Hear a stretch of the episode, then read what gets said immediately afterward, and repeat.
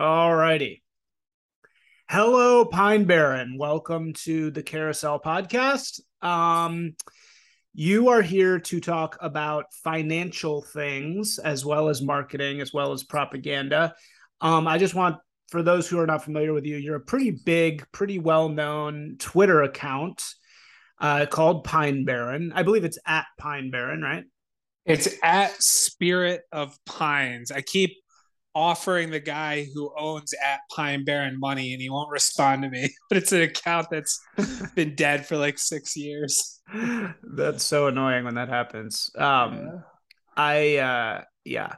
So I used to work for Urbit and uh, I actually do still kind of work for Urbit and um they it was the same thing. They needed their Urbit Twitter handle, and some guy in Spain had it, and he refused to relinquish it. And I emailed him like seven thousand times, and he finally, he finally, I was, I thought he was going to ask for like sixty grand. He finally was just like, "Look, man, I, you just take it." Nice. he, he didn't even charge anything. He just, for some reason, was clinging onto it. So maybe you just need to send another thousand emails. Yeah, yeah. I don't. I don't. All right. Maybe I'll ask you about this after the show because I don't even know how to get any info about the guy. I just his DMs are turned off. I just keep tweeting at him. yeah, I found the guy eventually on LinkedIn and just okay, hammered his nice. LinkedIn. And yeah, and I was like, look, look, man, from one, he's like a business guy. I was like, from one business guy to another, just like, and and finally he he gave up. Um, anyway, okay, so we are here to talk about the recent news involving what is being called the Inflation Reduction Act of 2022. This is the tax IR ramping up the IRS thing, and also everything around the recession, the propaganda saying we're not in a recession, the editing of the Wikipedia article. Um, but before we get into that, let's talk a little about, about who Pine Baron is. You are a self-made billionaire who was a financial marketer in direct response marketing. You still do some client work, but you're currently building an investment research brand and content website called Wealthpin.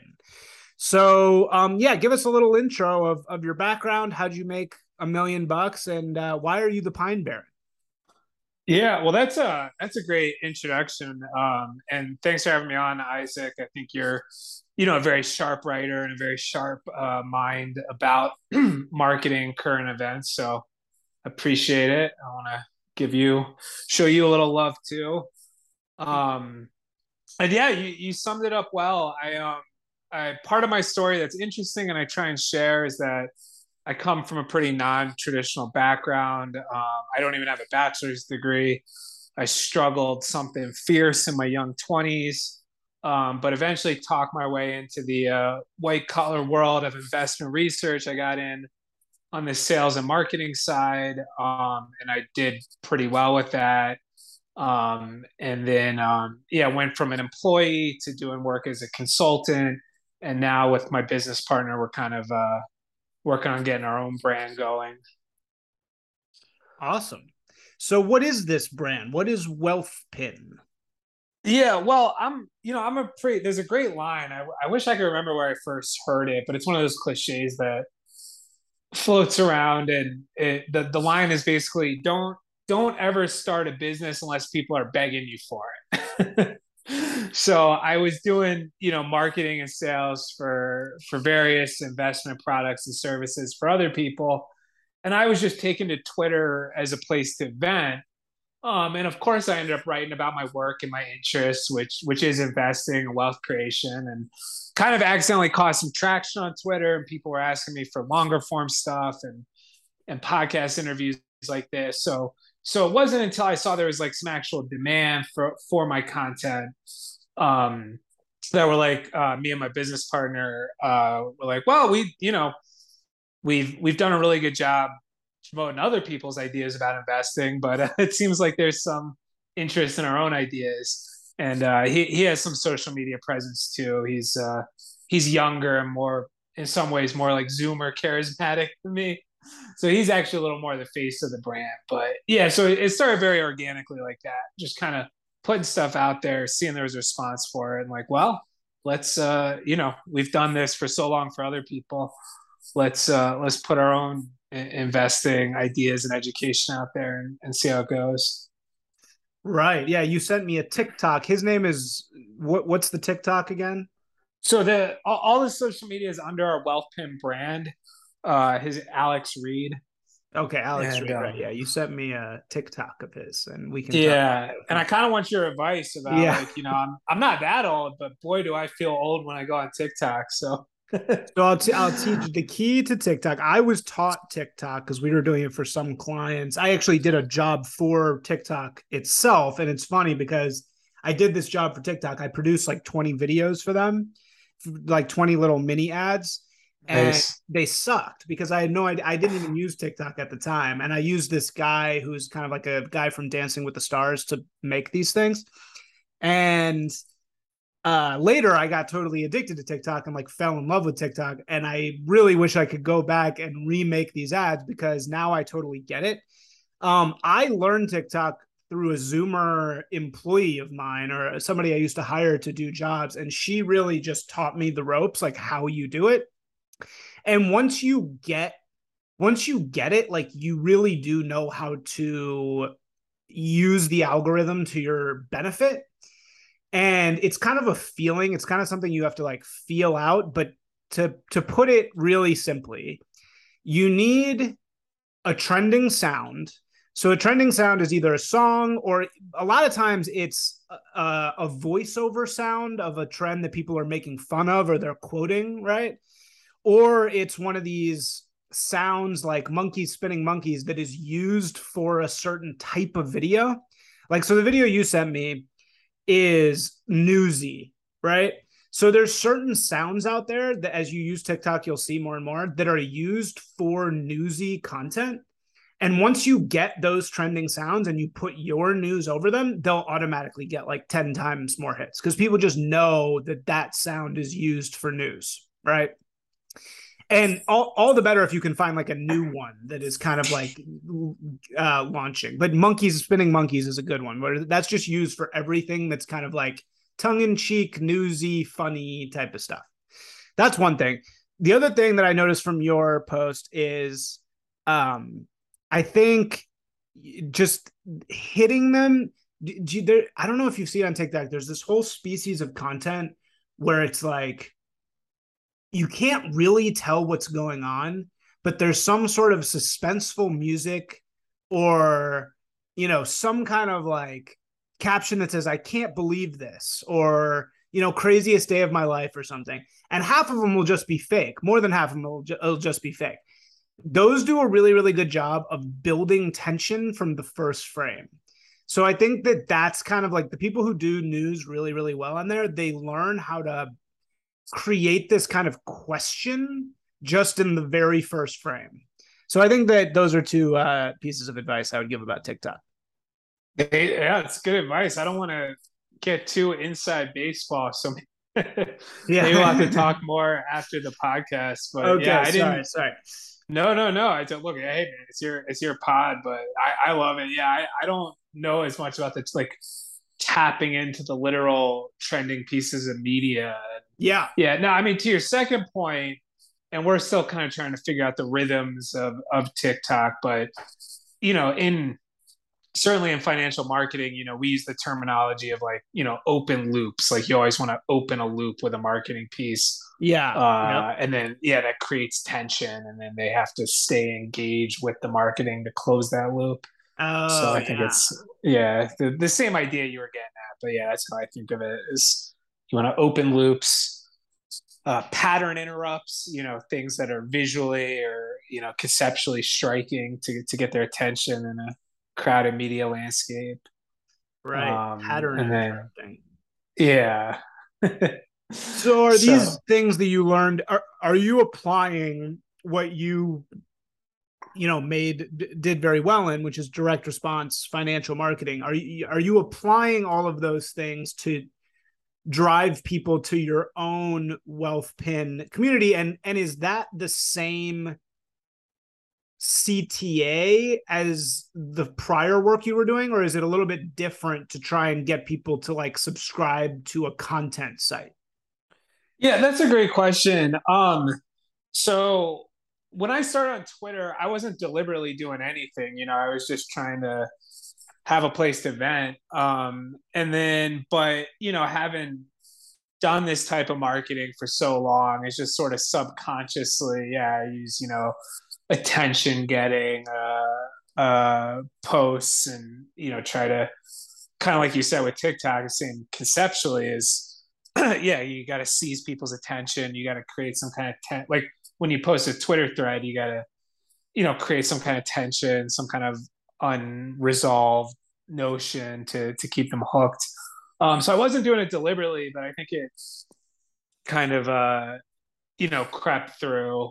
Um, the funny thing is too is uh, being having done advertising in such a highly regulated space. I'm actually very careful with what I write. I think probably only fellow marketers would realize that, but even when I say something that might seem outrageous, like I can always back it up with hard evidence. So and that's just been beaten into me by uh, you know having to go through constant compliance reviews. Um, yeah. But I, think it's a positive in general. Um, so yeah, I, I was kind of doing it just intuitively. Um, right now, our call to action is just to get attention to our stuff to to provide good content. So um, it's a little different than you know these companies with well established products where we're selling the products. Right now, we're just kind of selling people like, hey, you know, follow us on social media, join, check out our website, join our email newsletter. Um, but I, you know, it is very similar and I think the best marketers, you know, I think there's this false notion that um of kind of like, all right, well, if you're not actually making a sale, it's a soft pitch. But I think the best marketers realize that actually no, you know, it, even if you're just trying to get someone on an email newsletter, be just as ruthless, just as aggressive as, as if you were trying to make a sale. And those people tend to be more uh, more successful. Mm, interesting. So yeah, that's like the marketing funnel uh, yeah. a little bit, right? So this that's a big part of my whole. I do this like kind of song and dance workshop thing with my new clients, and my clients are generally brands who want branding work and then writing work. Um, so like brand strategy and then like the resulting content and things like that. So like manifestos, and I walk them through this whole kind of explanation of the creative process from a marketer, but a big part of that is the funnel. So did you get your whole did you learn all about the funnel which I believe was actually I, I think the sales funnel was developed by McKinsey or something like 30 40 years ago or something where it's like awareness, consideration, preference, conversion and then now um uh what do they call it? It's like uh, uh um uh like rooting for the brand like posting about the brand itself. I can't remember the name but uh anyway. So yeah did you ever hear about the funnel yeah i mean i as a contrarian i, I refuse to give mckinsey credit for it i'm right sure it's advocacy sorry advocacy yeah. is the end of it I'm sure it's existed in in many forms, you know, coined by many people. And look, good for McKinsey. Those guys are super rich. They they don't care about what I say. Yeah, no, fuck McKinsey for sure. Um, I mean, I um, don't fuck them through and through. Yeah, I mean, direct marketing. It's it's a little more literal. It's it's not as conceptual. It's just like literally, you know, get people to follow you on social media, get them to sign up for your emails, get them to buy your first product, and get them to, you know, it's very literal, boots on the ground kind of you know, by the numbers. It's not quite, and, and that's why I'm always interested to talk to you, Isaac, because I know you have more of this like branding agency background. Um, whereas I come from the, you know, very nuts and bolts, you know, make the sale, right. direct response world. And I think there's a lot of value in both. And there's value, you know, in these uh, worlds talking to each other. So I don't, you know, I don't discount your world at all, but I certainly have my biases. no, and my, no, my, and, and, nor I would say that I'm probably much more in your camp, and I I have quite a bit more respect for what you do than what I do, and the the difference is just so people understand what we're talking about. Direct response response marketing is how would how would you characterize it? I don't want to say I don't want to say it in a bad way. so like, how would you characterize direct response marketing? Well, it, it just so the, the most simple way is it directly makes the sale. Yeah. So you know, when you see a Mercedes commercial, uh, that's branded. You know, you're not gonna. Most people aren't gonna like, you know, unless keep it a one to one comparison. Like, uh, you know, I was just on the Wall Street Journal website. And There was an ad for Mercedes. Now, a lot of people click on that. I clicked on the ad. I wanted to see what the new Mercedes looked like, um, but they're not going to then click to an order form and order a Mercedes. Right, right. so that's branding, uh, super valuable. You know what they say, Apple's probably the most valuable brand in history. Um, but the difference with direct marketing, which you also might see on the uh, Wall Street Journal website, is um, I'm trying to think of an example I've actually seen on the Wall Street Journal. Um, well, I get targeted ads for HubSpot because I use HubSpot. Um, so if you see an ad for HubSpot, you click on it, they want you to actually buy, or in my case, upgrade the software then and there. So that's that's the difference, and the, there's a lot of overlap. You know, there's big brands that have started with direct marketing, and then as they get bigger, switch to branding.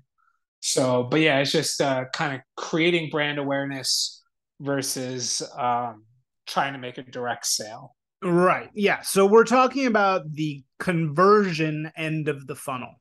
So yeah. that's that's traditionally like the top of the funnel is awareness, the bottom of the funnel is conversion because the bottom of the funnel is the closest where you want the purchase to occur.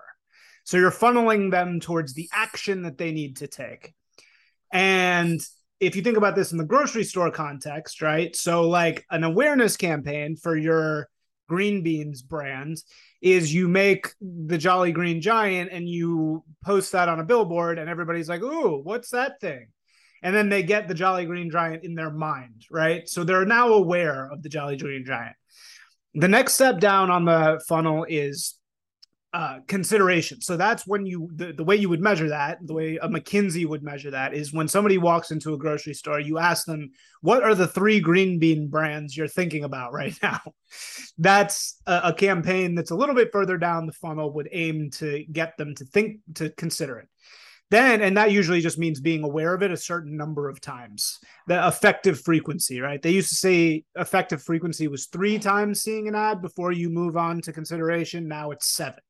Right. So then then there's preference campaigns. That's a one step below, and that's basically the survey question. When you which brand are you green bean brand are you here to buy? Right.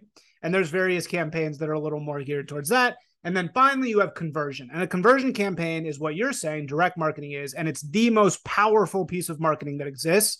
And how do they, and what you're aiming for is to drive the sale.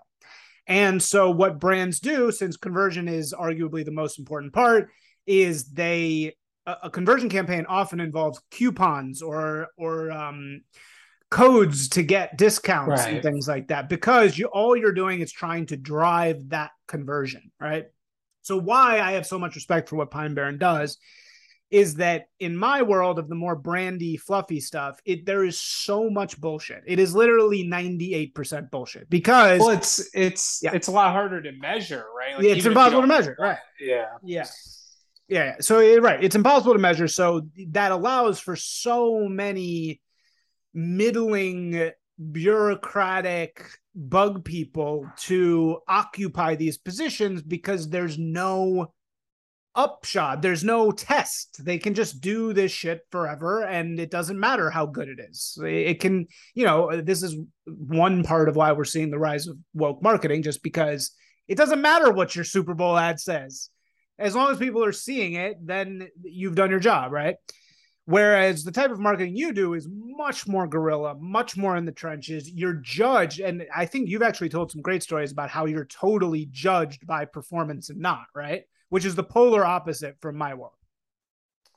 Yeah, and that's you know it's a gift and a curse. I've I've done well with it personally, um, but even in my own career, it's this massive roller coaster of you know one month I may have a smashing success, um, and then the next month I may have you know a terrible month. Whereas I think in the branding world, it's a little more steady. You know, these are more like W two career jobs climb the corporate ladder. So it, it's certainly a gift and a curse. Um, and, and I would say it's certainly a young man's game as well. You know, as I get older and become more concerned about you know supporting a family and, and a legacy it's you know i i uh become more concerned about the roller coaster of uh you know income. And, and i've taken a lot of steps you know I, I i talk about this on my social media um taking a lot of steps like with investing in real estate and you know starting my own brand to to smooth out that that roller coaster. Um but let me defend your world for a minute. I appreciate what you said about mine. I mean i when i was starting out i was kind of a hater on the branding world and i think i one thing i just got wrong is there's a huge barrier to entry to branding so i was kind of a hater just because like I had I wasn't in the club. yeah. Like branding is stupid without a huge budget. Um, it's just throwing money into a paper shredder. Um, but yeah. if you do have a huge budget and you are working on a huge brand, it can be an incredibly powerful tool. And I think, and maybe there's a little bit of a grass is greener thing for me, but there's something very exciting of like my playing field has always been does the customer enter their credit card or not? Yeah. But you know, you being in the branding world, it's kind of this more abstract, intellectual, aesthetic playing field of like, how does the person per- perceive this brand? You know, how can I shape their perception? There's something kind of elegant and exciting about that to me, like a kind of a more sophisticated thing. But obviously, there's a lot of problems with it, as you highlighted, and problems with direct response too. So yeah, we're we're really talking about the sort of polar opposites uh, yeah. of this of this world. And you know, I, I probably one end is all men and the other end is like all women also. Like my world is probably 85% women.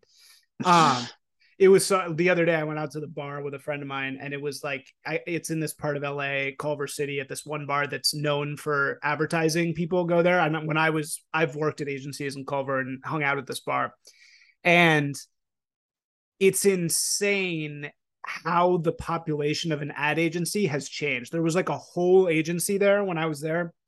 Um, and agencies used to be, you know, predominantly male, then maybe 50 50.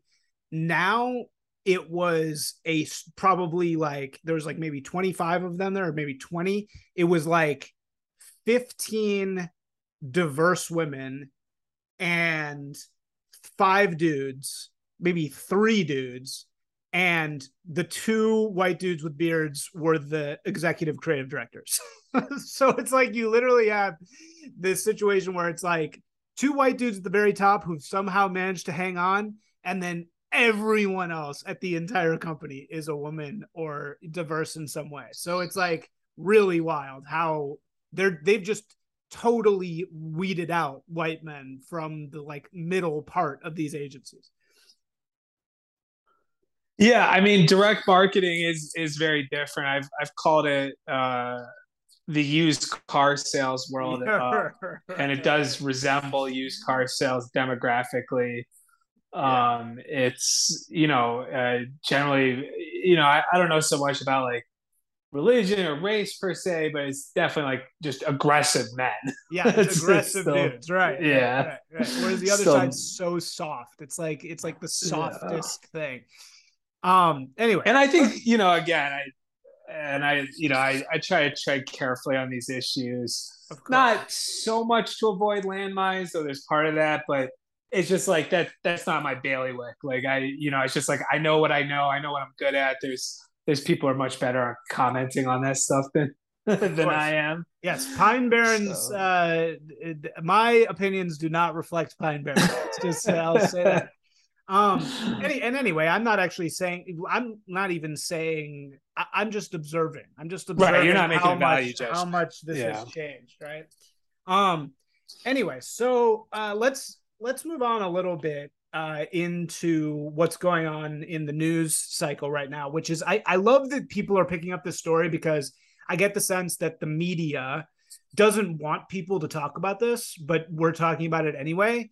And the reason they don't want to talk about it is because we're uh, this is the Inflation Reduction Act of 2022 that I think just passed um, the Senate, and it is there's one big part of it, and this is relevant to me and Pine Baron and anybody who is a small business owner. And I saw Pine Baron, you were tweeting about this, and I think that you're a good guy to talk about this because you're finance related at least, and you know you you're very knowledgeable about these things. So, as part of the Inflation Reduction Act of 2022, there is a tax enforcement provision that is more or less saying that we're going to beef up the IRS times t- times two. We're doubling the power of the IRS to audit um, more or less small businesses because we all know that the big guys are going to fight audits tooth and nail with expensive lawyers, et cetera, et cetera. So that's not a winning money proposition for them. So what all the analysts are saying is more or less this bill is spending 80 billion more dollars on the IRS because they think that by attacking the middle class or not attacking but but making the middle class pay back taxes that they may have missed or whatever that they're going to raise 204 billion. And so um pine Baron, what was your you kind of had a tweet being like look we're not complaining about this because we don't want to pay taxes. We're complaining about it because we don't have the resources to fight this if they come after us basically right? Or, or, can you just clarify what your point was?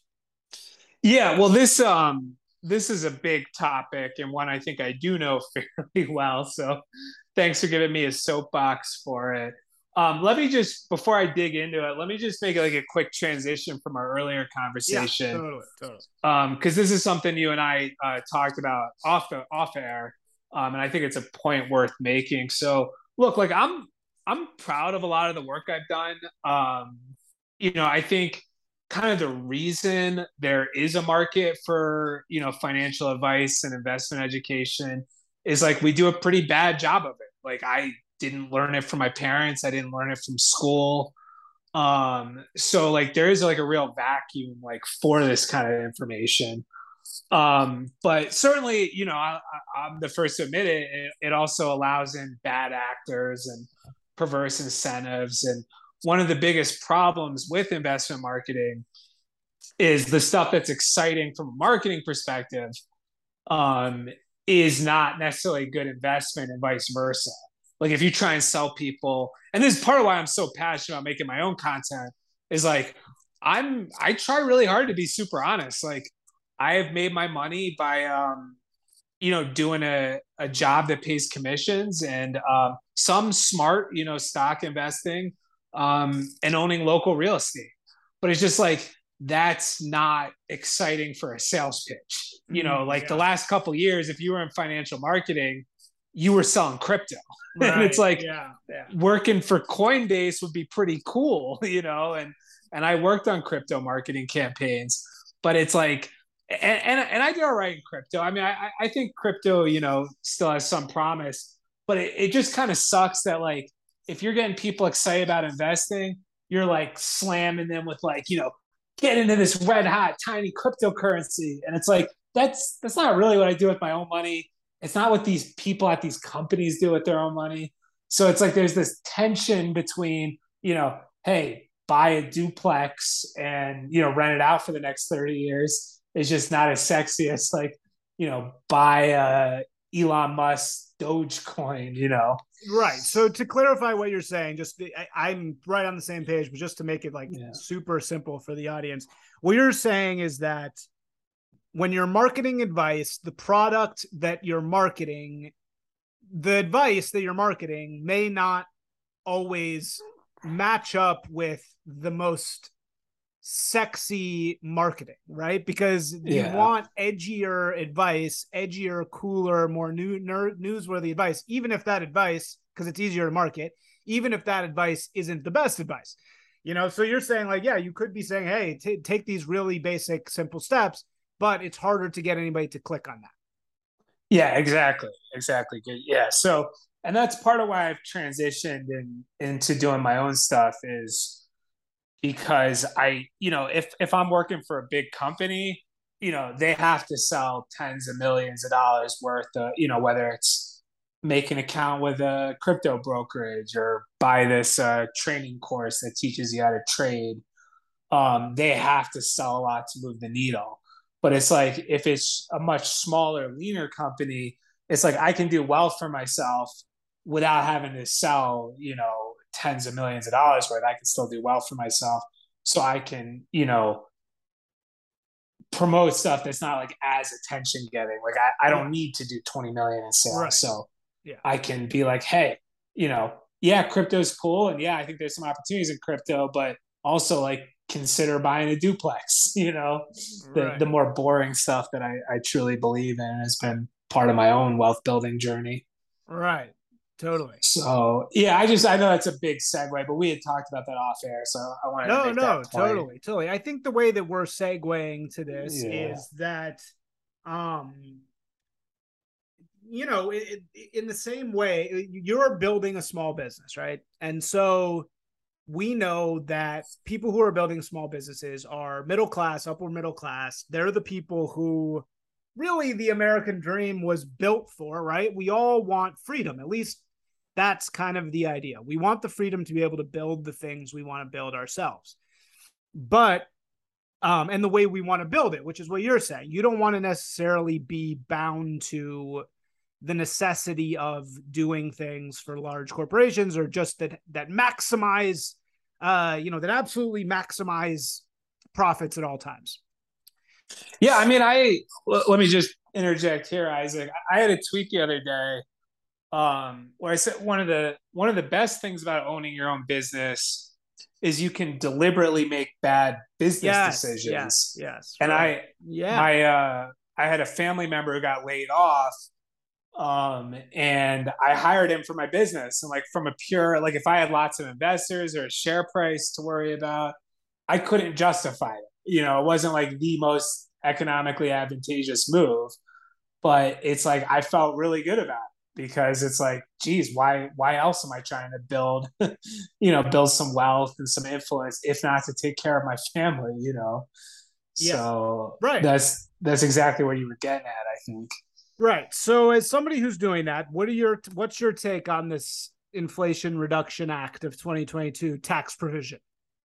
Yeah, well, first of all, I think you made this point. Like, yeah, it's such an Orwellian name. We're going to spend eight hundred million dollars or you know billions, I guess. Yeah, it's billions, uh, eighty sorry, billion. Sorry, yeah, yeah, eighty billion dollars uh, to reduce inflation. I mean, even a elementary understanding of economics is just like the most perverse naming convention. Yeah, um, right. so you're doomed from the start. Uh, yeah. but uh, yeah, I mean, specifically about the IRS enforcement. So um, the other thing I've been talking about that we reference is you know, full blown fraud is fairly rare. You know, I know a lot of small business owners, I know a lot of real estate investors.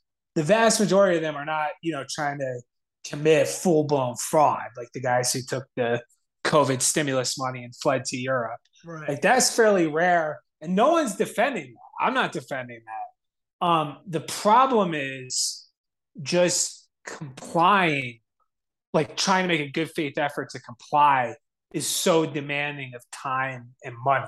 That's the problem. Like no one, no one I know is trying to defraud the IRS. They're just trying to like put food on the table and keep running their business. And yet they have to hire lawyers, hire accountants, spend their own time and energy just complying with this really Byzantine broken system.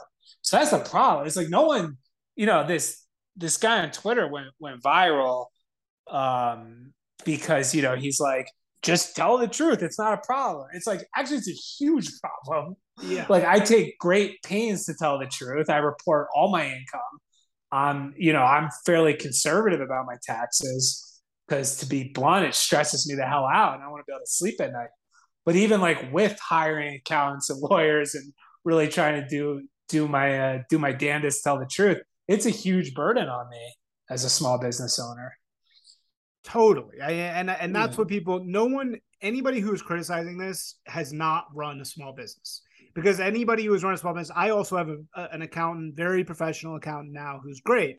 But it's it's not just like and he sees everything, does everything above board, but there's still hours and hours and hours of discussions that go on yeah. about where we categorize this, where you put this. Wait, and the thing is, it's not black and white. The, the law doesn't say oh, uh, if you are a marketing creative professional and you spent $17 on a margarita in Miami for this thing, that's definitely not right alphabet. It's not like that. You you're being asked to make decisions based on the rules as they're written. And you make those decisions as, as well as you can, right? And the IRS can audit you whether or not you got that stuff right or you didn't. You know, the the IRS, it's not like the IRS can it's like they're 100% only going after bad actors. What they're saying in this is they're basically doing this for money. They're not doing it to crack down on bad a- actors. They're doing it because they need money. So what are they going to do? They're going to crack down on all these small businesses making less than $400,000 a year and they're going to hassle us. They're going to, you know, audit us for all sorts of little things that we've tried our best to avoid, but inevitably we're going to have run up against things. And you know what? The IRS can audit you even if the IRS is wrong. They might right. be only going to be wrong in how many of these cases? And we don't get paid back, right? I mean, as far as I know, if you're audited, you don't get paid back for all the bullshit you have to go through, do you?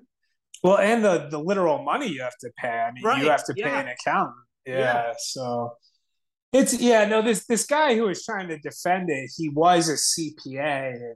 You know, it's it's insane. It's it's kind of like stupid or liar territory. Yeah. And the guy obviously wasn't stupid. He was smart. He was well spoken. So it's like, yeah, I guess you're in favor of this because it's good business for your yeah, right, firm. right. It's actually going to be great for CPAs. You're but, right. That's yeah, it call. just and, and everyone was, uh, you know, kind of attacking him, I think with good reason, because it was just so cynical. And I think I think a pretty big branding failure. I mean, there's such a layup there if you're a CPA to be like, hey, you know, the government's about to make things a lot harder for small business owners. I'm on your side. I want to help. You know, go to my website. It's like yeah. I want to, you know, I want to. It's like it's such a layup branding wise. Like, but to put yourself on the side of the IRS, there, it's like, oh my gosh, what are you thinking? Yeah, no, it's it's it's also eh, right. You're, it's a great point that that it's good business for CPAs, but it's also just terrifying because we're just seeing time and again they're saying this is a cost benefit analysis, right? So they know if this is cost benefit analysis, there was a vote, for example, to make sure that the people making less than 400k a year were cushioned from this. They just did a vote and it failed, of course because the Dems voted, you know, enough Dems voted against it for it to fail because they're all paid off by the private equity groups and they know that the only way this is going to work is if they make it all about people making less than 400k because what happens when you audit a rich private equity guy? That guy right. pays a couple million bucks and fights you every step of the way. You don't make money on that. That's a losing proposition. Even if you win a few of those you're still going to lose money.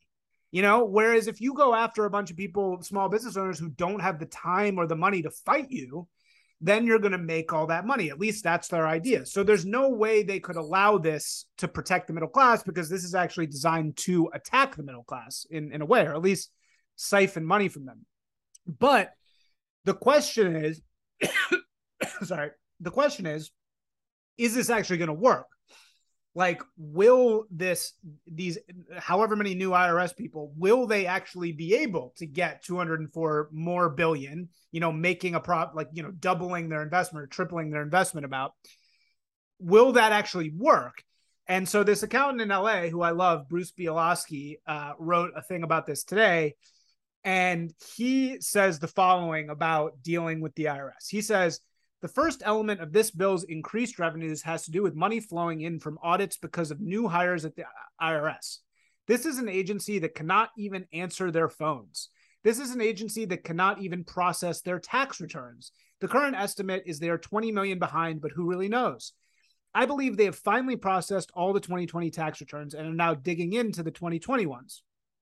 This is an agency that is currently auditing a client of mine and they have they're having a problem because neither the computer of the auditor nor his supervisor can read a thumb drive. They cannot read any thumb drives. So what he's trying to say is this guy's in the trenches. The IRS is a fucking nightmare. It, they're just like dealing with any other part of the federal government, like Fed loan servicing or whatever touch points you may have. Nothing works. so the idea that adding $80 billion worth of new auditors is going to magically make $204 billion appear is just totally wrong. Like they're well, going to end me... up spending more money. They're going to end up spending more, as you said. Spending yeah. $80 billion to fight inflation is insane. Yeah. Well, let me, um, yeah, I mean, I, I agree so strongly with everything you're saying. Um, and let me make a point too. It's like, so I'm uh, I know I know a guy, a great guy, who is an ex IRS auditor, um, and like I want to be really clear, like this is a massive systemic problem. Like I don't look, I used to be super broke. Um, I would have killed for a good, you know, government job with a pension and health insurance. So like I'm not attacking any individual IRS people who like like I know someone who's who's a great guy and he's you know he's the only person who gets even more angry than i do when you talk about it because he was in the belly of the beast. And you know it's like this is a big picture structural disaster. So like i, I want to be very clear because I, I generally mean this. Like i know these are mostly good hardworking people you know who just wanted a, a steady job with good benefits. So it's like i'm not going at now i'm sure some of them are awful people but in general like this isn't about like attacking people who work there. It's like I, I don't really fault them. It's just it's this system is so corrupt and bloated and so many perverse incentives. That's it's just this massive structural problem. Yeah. Well, and you're right. You're basically public employees. This is why this is like such a recipe for just a total bureaucratic nightmare because you're right. It's they don't have the incentives to make this work. They're not going to attack this problem like a bunch of hungry Silicon Valley people. Right. You know, I mean, like, yeah, sure, some of these people are great, but the vast majority of these people are government bureaucrats. I mean, they're basically DMV workers. I mean, I'm not, you know, of course, these people are higher quality than your average DMV worker because they have to do taxes, but that many people without the incentive to make this work, you have the classic um you know problem of stakeholders versus representatives. It's like they don't care actually how much money they're going to get out of this. They don't need it to be efficient. So there's just no way this is going to raise the amount of money that they want. It's like it's just going to end up being really really annoying. They're all going to try and cut costs in various ways. They're going to try and automate it so you're going to be being like audited by a machine that you can't talk to and nothing's going to work. The the positive of this though, I believe is and and I've really tangled with the federal government before like in a really profound way. And the key to overcoming these sorts of things is using that bureaucratic cost-cutting disastrousness to your to your benefit. So if you simply complain every step of the way, like whenever you begin whenever you begin getting audited or whenever you begin getting whatever is happening, there will be all these appealing mechanisms and ways to request documents and all this stuff. I'm sure anybody with a good accountant knows this already, but once all this starts happening, the key, if you don't have a good accountant, is going to be to just request documents, appeal, contest, ask for special hearings, just repeatedly hammer them because every time you do that, you're raising the cost. You're raising the cost. You're raising the cost. And again, they've outwardly stated that they're trying to make money off of this. Well, so I do, you know, sorry. I, I mean, I, I, like that in principle, Isaac, but I, I do have to push back a little bit because, again, the problem is, yeah, this is such an anti middle class system, right? right? Because the very wealthy people they're the reason it's so bloated, yeah. right? They're yeah. the because of all the weird exemptions and loopholes, and they benefit enormously from this Byzantine contradictory system. So it's good for the very wealthy, and then the the the poor um, don't have to pay shit. Don't interact. Yeah, they don't yeah, do taxes. Yeah. Poor people don't do taxes. I, they don't interact with the system. Forty nine percent of the people in the country pay no taxes from being too poor. Right, fifty percent. Yeah, yeah, exactly. Yeah, you know, something like that. And I think a surprisingly high number of them don't even file taxes. but it's uh, but it's not really worth it to go after them. There's nothing to go after. So you know, it just kind of is what it is. So it's just it's such an anti middle class and you know, even upper middle class po- policy, but it's just kind of like the, the guys who make the country work, right? 60% of all Americans are employed by people like me and you, like small business owners. So it's like we're kind of the, the people who keep the lights on and, and we're getting a bum deal. Yeah. I feel like I'm running for office, but yeah. I mean I mean it. I mean it. Yeah. So it's it's so but the, to what you were saying, it's like I'm trying to run my business. Like I don't have time to, you know, go to hearings and file paperwork and yeah, I don't right. really I don't have a budget to pay a, a accountant, you know, a ton of money to do that stuff on my behalf. So it's like I, you know, I, I don't want to play a an outlasting game with the government who does have unlimited time and money. Right. I mean, no, yeah, eh, you might not be able to outlast them. I just mean like you know, I think part of the reason why the um the loan stuff is failing, why they're starting to realize that they just need to get these federal loans off the books and that they're just absolute toxic waste is because the cost to service them is more than they make on them. Right. So, you know, you have all these people who are not answering the phone, they're avoiding it. You know, there's however like what 2 trillion dollars in student loan debt and it's all that's just maybe federal and it's all uh you know that's unlike taxes where the people who can't afford it just don't interact as you're saying.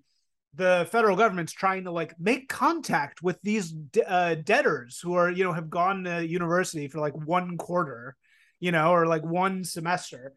And it just is totally it's just not workable. They, they can't get the money from these people effectively. So that's why those loans are looking like they might just get written off because it's not eh, they like hired a analyst to come and look at them and he were like these are they're looking at them as an asset right?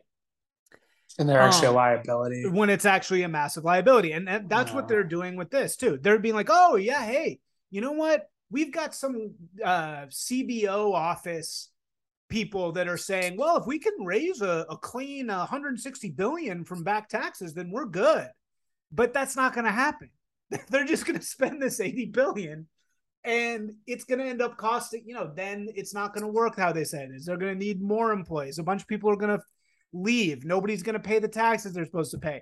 So it's, you know, it's just going to end up being another giant fail by them. So I guess all I'm saying that is like in mass, if they're going to start fucking with the middle class, it's our responsibility to be like, no, you know, don't fuck with us. Like we're going to challenge you back.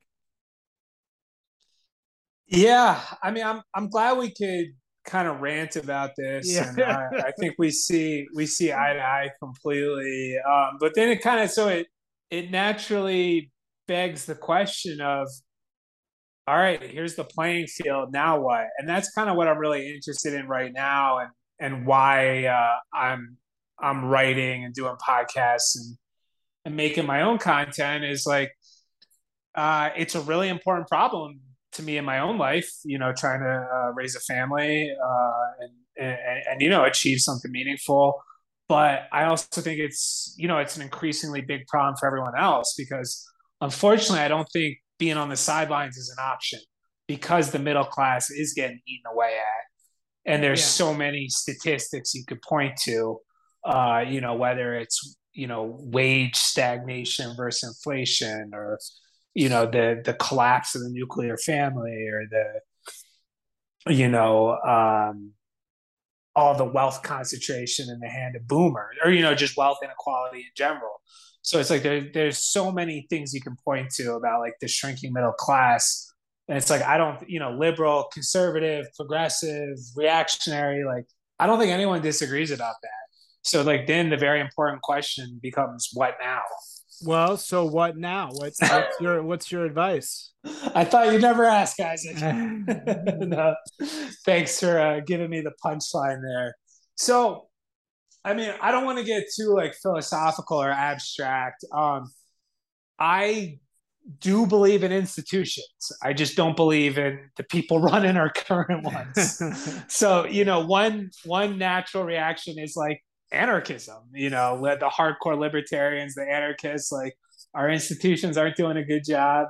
Um, so there should be no institutions.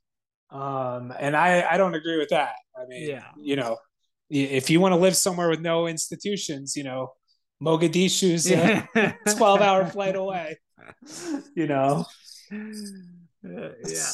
Right. So, and you know, we, uh, uh, America has had great periods of prosperity uh, with really well run institutions that have achieved amazing things. And I, I think that's still in our national DNA. I think it's still possible.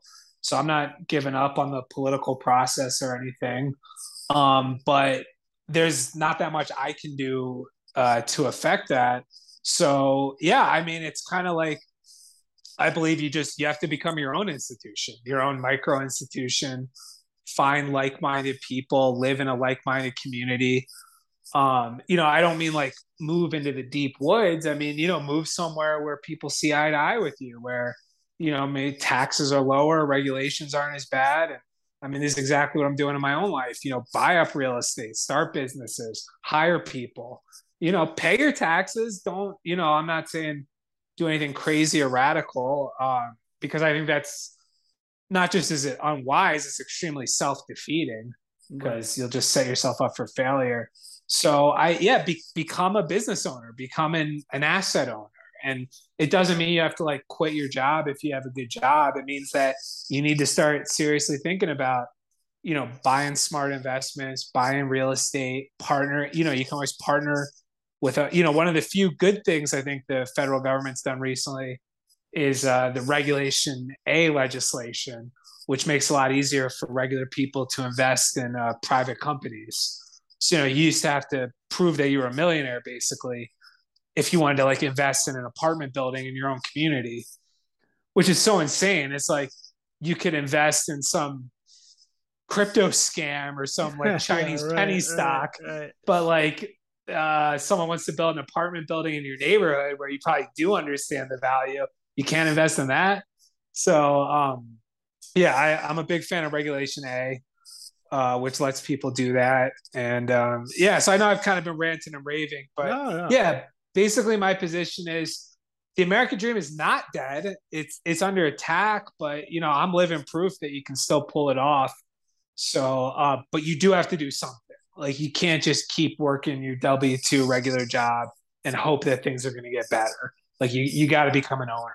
Yeah, it does seem like that to me as well. It seems like, you know, I was I was kind of reaching a I mean, I could have gone much farther but i was a creative director at an agency and you know i was i was starting to see the top of my industry.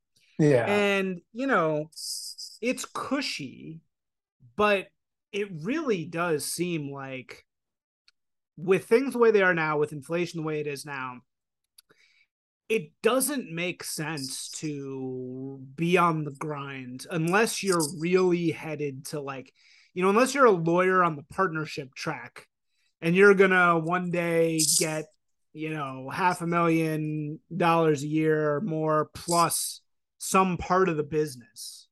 You know, if you're unless you're on a track where you're really gonna get equity in a business at some point, it doesn't really make much sense to be a worker. I think that that stage is kind of over. Like it seems like uh, now everybody who is anybody is now works for themselves because it's just so easy to work for yourself now. Also, um, you don't need an office to go into. So yeah, I do sort of agree that when you're looking at the the things the way they are now, you really do need to to kind of peel off for yourself. Although maybe this thing, maybe this this IRS thing is telling us, oh no, they want you to go work for a company again, so you never have to worry about it. Yeah, well, let me. I mean, I, I largely agree with that. I mean, the funny thing is, is as aggressive as I've been with my own life and and and my investments, that they're, they're actually an odd mix of aggressive and very conservative, right? So I worked, uh, you know, a corporate job for many years. It was, uh, it was stressful. There was a lot about it I hated, but you know, I made good money and I learned valuable skills. So I'm not like, I'm not telling anyone listening to this, like, I'm not telling anyone quit your job tomorrow. It's like, and in fact, you may never need to quit your job. Like for me, it's about ownership. You know, it's about, you know, if you have a decent day yeah. job, like it's not a bad thing to hold on to it. But what you have to make sure is you're taking the proceeds from that day job and using it to to buy good investments, to buy, you know, whether it's dividend stocks or cash flow in real estate or a piece of a private business in your own community. So because because it is hard out there. And and I've seen people fail, you know, trying to go off on their own. So and and you know, I I didn't quit until I, you know, had multiple opportunities lined up. Um, and I'm in this amazing position now where uh, I can basically cover my bills from my my real estate rentals. So that's like this amazing uh, position. When I was broke, it's like I would have never thought this was even possible. But uh, this pretty, it's like as econ. Now it's not perfectly economically secure.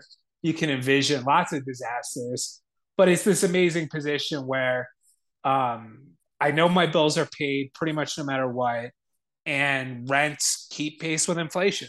so yeah, you know, uh, which which uh, W two salaries have not. Yeah, yeah, no, right, and that's why we you know own capital. That's what yeah, that's what we want to do. Um, okay, let's close this out by talking just quickly about the recession, which we're basically talking about already. So, yeah, um, a couple weeks ago, as it began to appear that the GDP would have two consecutive order, quarters of decline the Biden administration began rejecting this traditional definition of recessions.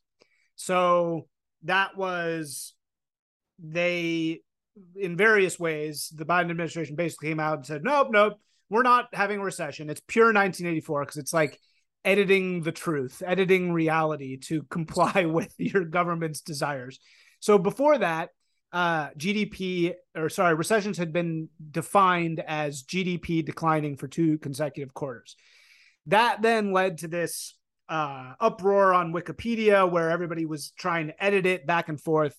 Wikipedia actually ended up keeping the two quarters definition above the fold, which is what the argument was over because pro Biden people were trying to edit it and then anti Biden people were trying to edit it back. So right now it actually is the proper definition, although it's a little bit garbled. Um, so I guess my question for you is are we in a recession despite what the Biden administration is saying?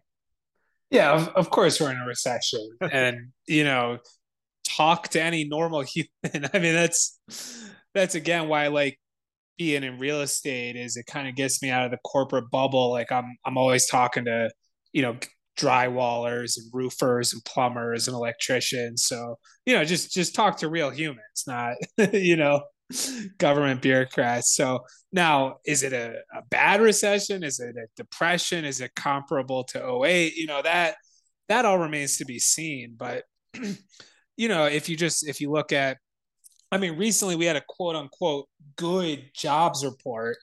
But if you actually broke down the numbers, the vast majority of jobs added to the economy were part time you know, or people who were already full time employed taking on additional work. So, and then obviously all of these statistics are insanely manipulated. You know, yeah. the what the unemployment rate, according to the government, means is like it's some bizarre formula about like if you applied for a job within the last four weeks and then blah blah blah. You know, it's some paperwork thing, but it only vaguely reflects the reality of how many people are actually in the workforce. Right. So, so we we are in a recession. So does does saying we're not in a recession do anything about this? Because I guess the argument is actually it's good to not say it because then people won't panic and will it'll be a softer recession. Yeah, I, that's an interesting case. I'm I'm considering it as you say it. I I don't reject that wholesale. I mean, so much of economic conditions does live in the mind of the public, and uh, that doesn't make it any less real. Um, so yeah, if you wanted to defend what they're doing, that, that is an interesting defense, one that I, I don't entirely reject.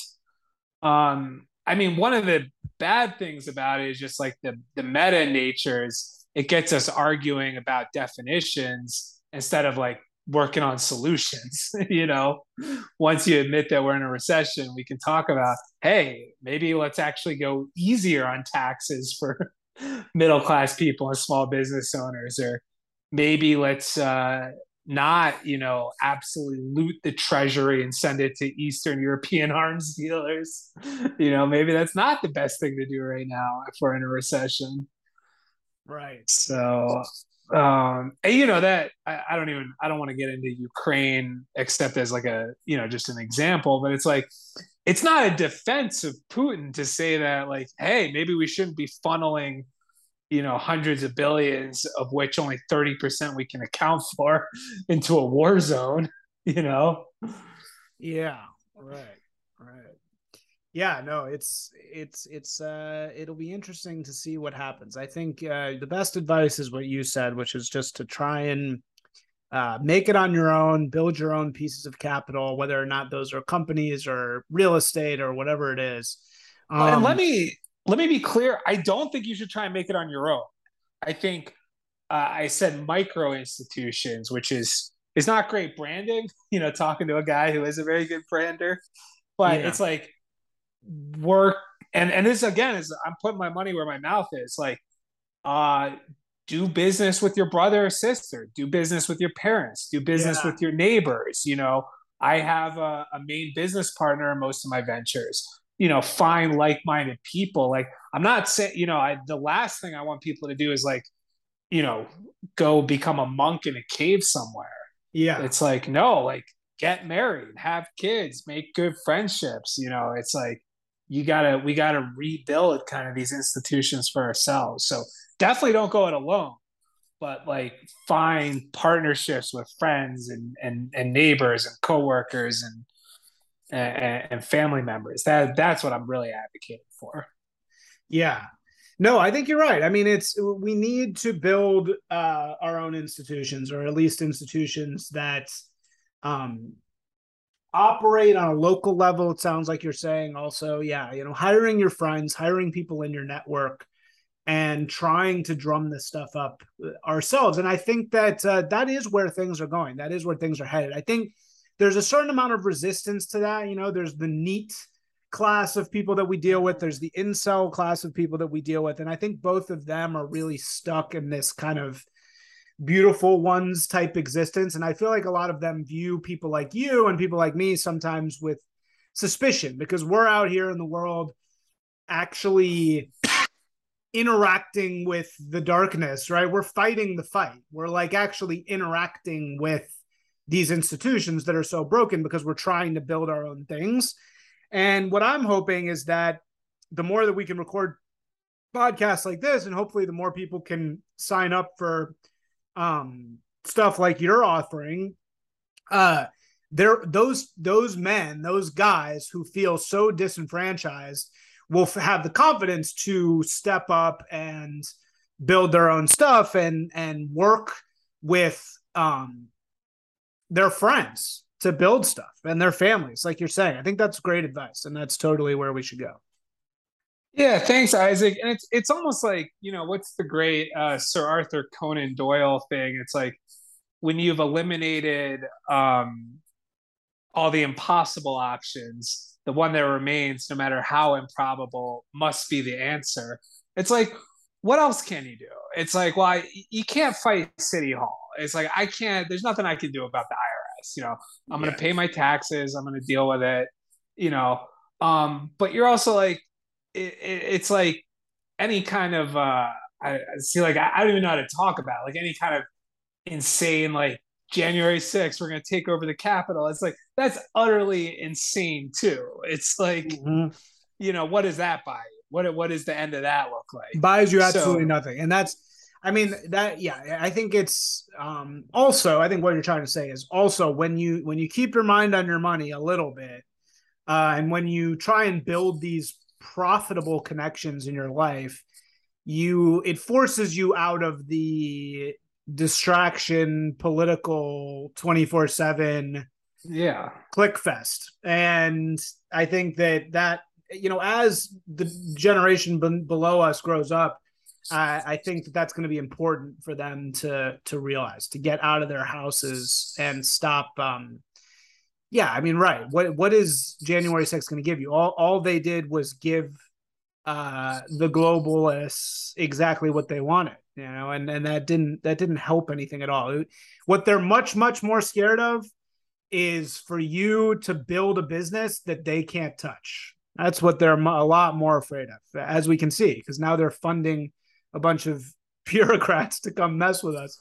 Yeah, and I uh, mean, you know, I th- I think in some ways people don't realize how bad things are. Like you and I do, because like we're in the trenches, like you said.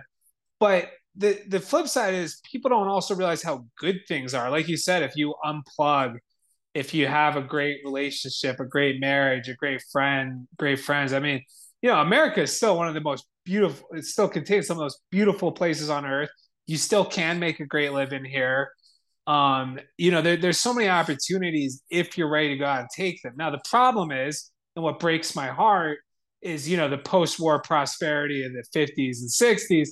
That's no longer around. Like I, I do feel like in, in that era, you could just show up, punch a clock, have a good life. That I don't think that's true anymore. But if you're willing to go out, get after it, I think it's still true. And and again, I think people like you and me are living proof of that. Yeah, totally. Um, cool. Well, thank you so much, Pine Baron. Um, you can find Pine Baron at what's the WealthPin website?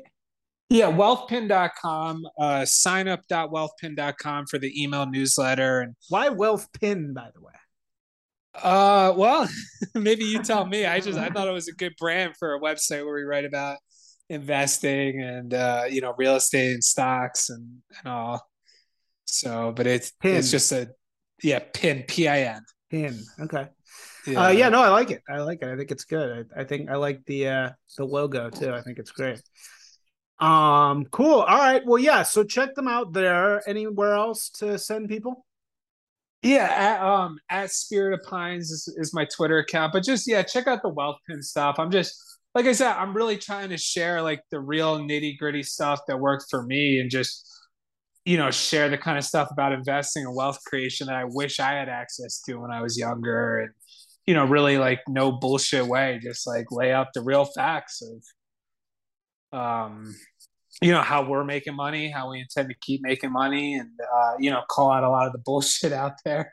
Yeah, totally. No, I, I think you're a great voice of, of reason and, you know, practicality. And I, I want, yeah, I'm, I'm hoping more people can, join um, the sort of groups that you're setting up just because they're pragmatic, they're actionable, they're ex- is existing in the world instead of com- completely sealed off uh, from everything. Uh, which I think is, you know, like you've done a good job of remaining anon, right? You're so all these people saying, "Oh, I'm afraid of not of being of being uh, doxxed." You've remained anon, but you're still making money. You're still running a business. And so I think uh, when it comes to freedom, that's really the best you can do. And and there's no reason for people to be so afraid. Yeah, well, th- thanks for all that, Isaac. And and again, it's like whatever I've said on Twitter, I, I, like to think that it's you know had a good impact and especially help young guys who are struggling because that's that was me, and I kind of tailor my content towards that.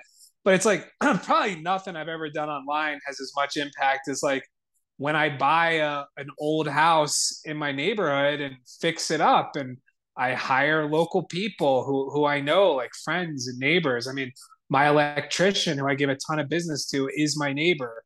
And then, yeah. like, we fix up an old house and make it a really nice place to live in and, you know, rent it to a family who wants to go to a certain school. It's like that stuff I'm, I'm so proud of because, like, it, it's so real. You know, people talk shit about landlords, but it's like that's because they're morons. They don't understand and and obviously I'm not, you know, BlackRock's a whole nother thing. But local mom and pop landlords like me, it's like I'm so proud of that work. Um, yeah. you know, I'm hiring people, I'm making my own community more beautiful. Um, you know, it's just and that's the kind of stuff that if we do, you know, if everyone starts doing, the country starts looking a whole lot better real quick. Yeah, I I agree. I agree. Um, we'll, we'll have to save the landlord discussion for another time. But yeah, I, sure. uh, I, it's important, right? It's important to distinguish the types of landlords. Um, okay, cool, man. Thank you so much for joining. Uh, yeah, and and have a good one. We'll we'll speak later. Thank you. All right, man. Bye.